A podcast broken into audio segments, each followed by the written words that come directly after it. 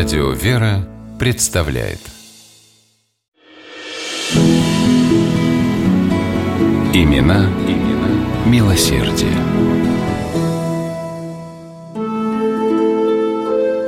Близкий друг Пушкина, известный русский путешественник и литератор Филипп Вигель, посетив в 1826 году Таврическую губернию, так описал в своих воспоминаниях город Симферополь. «Я увидал себя на бесконечном поле, среди которого достраивалась довольно хорошей архитектуры соборная церковь. По бокам же были два двухэтажных здания, присутственные места и странноприимный дом Таранова-Белозерова. Вот весь Симферополь.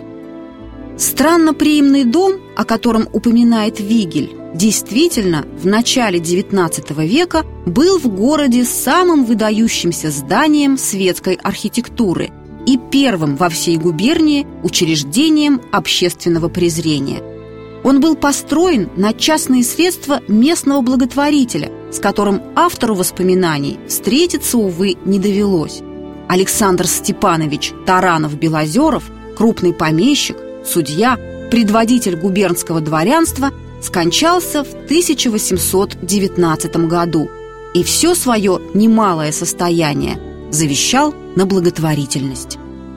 Почетные звания, высокие государственные должности и обширные владения пришли к Александру Степановичу не сразу. Саша Таранов родился, хотя и в дворянской, но очень бедной семье. Мальчик не знал излишеств, он имел всего два костюма – повседневный и на выход. За столом семья довольствовалась простой пищей.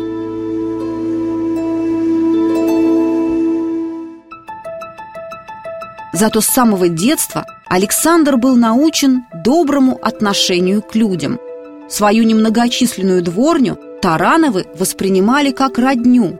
В доме их всегда находилось место для странствующих богомольцев и хлеб для нищих. Однако детство Саши длилось недолго – уже в 10 лет он был записан в солдаты Луганского драгунского полка. Его отец надеялся, что сын поправит материальное положение, сделав военную карьеру. Александр дослужился до чина подполковника. Его заметили при дворе, направив на службу в Таврическую губернию, как раз перед историческим визитом туда императрицы Екатерины II. Александр Степанович обеспечивал порядок и безопасность в тех местах, где царица делала остановки.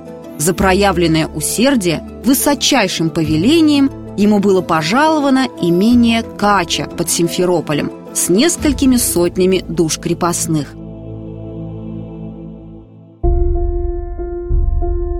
Там Александр Степанович занялся виноградарством и разведением тонкорунной породы овец – в чем весьма преуспел и сумел сделать большое состояние. В 1812 году Таранов-Белозеров был избран предводителем таврического дворянства. Тогда же и без того слабое здоровье его начало резко ухудшаться, и Александр Степанович впервые задумался о завещании. Два года спустя он в подробностях записал последнюю волю и юридически ее засвидетельствовал – Своих крепостных крестьян и дворовых людей завещал отпустить на волю с денежным пособием, а весь оставшийся капитал употребить на устройство странно-приимного дома для презрения больных, бедных, престарелых и немощных обоего пола, а также раненых воинов за ранами или за старостью уволенных.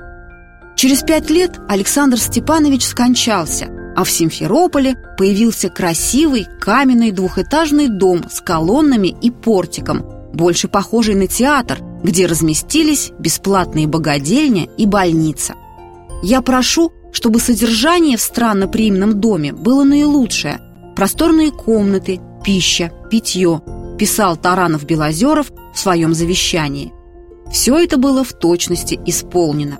А кроме того, по желанию покойного была устроена домовая церковь Рождества Пресвятой Богородицы. В 1826 году странноприимный дом, который было решено назвать в честь жертвователя, принял 50 человек. Это были первые его обитатели. И вот уже почти два века стоит этот дом. Теперь в нем располагается медицинский колледж, а мемориальная доска на фасаде здания напоминает его студентам и всем, кто просто проходит мимо, об Александре Степановиче Таранове Белозерове.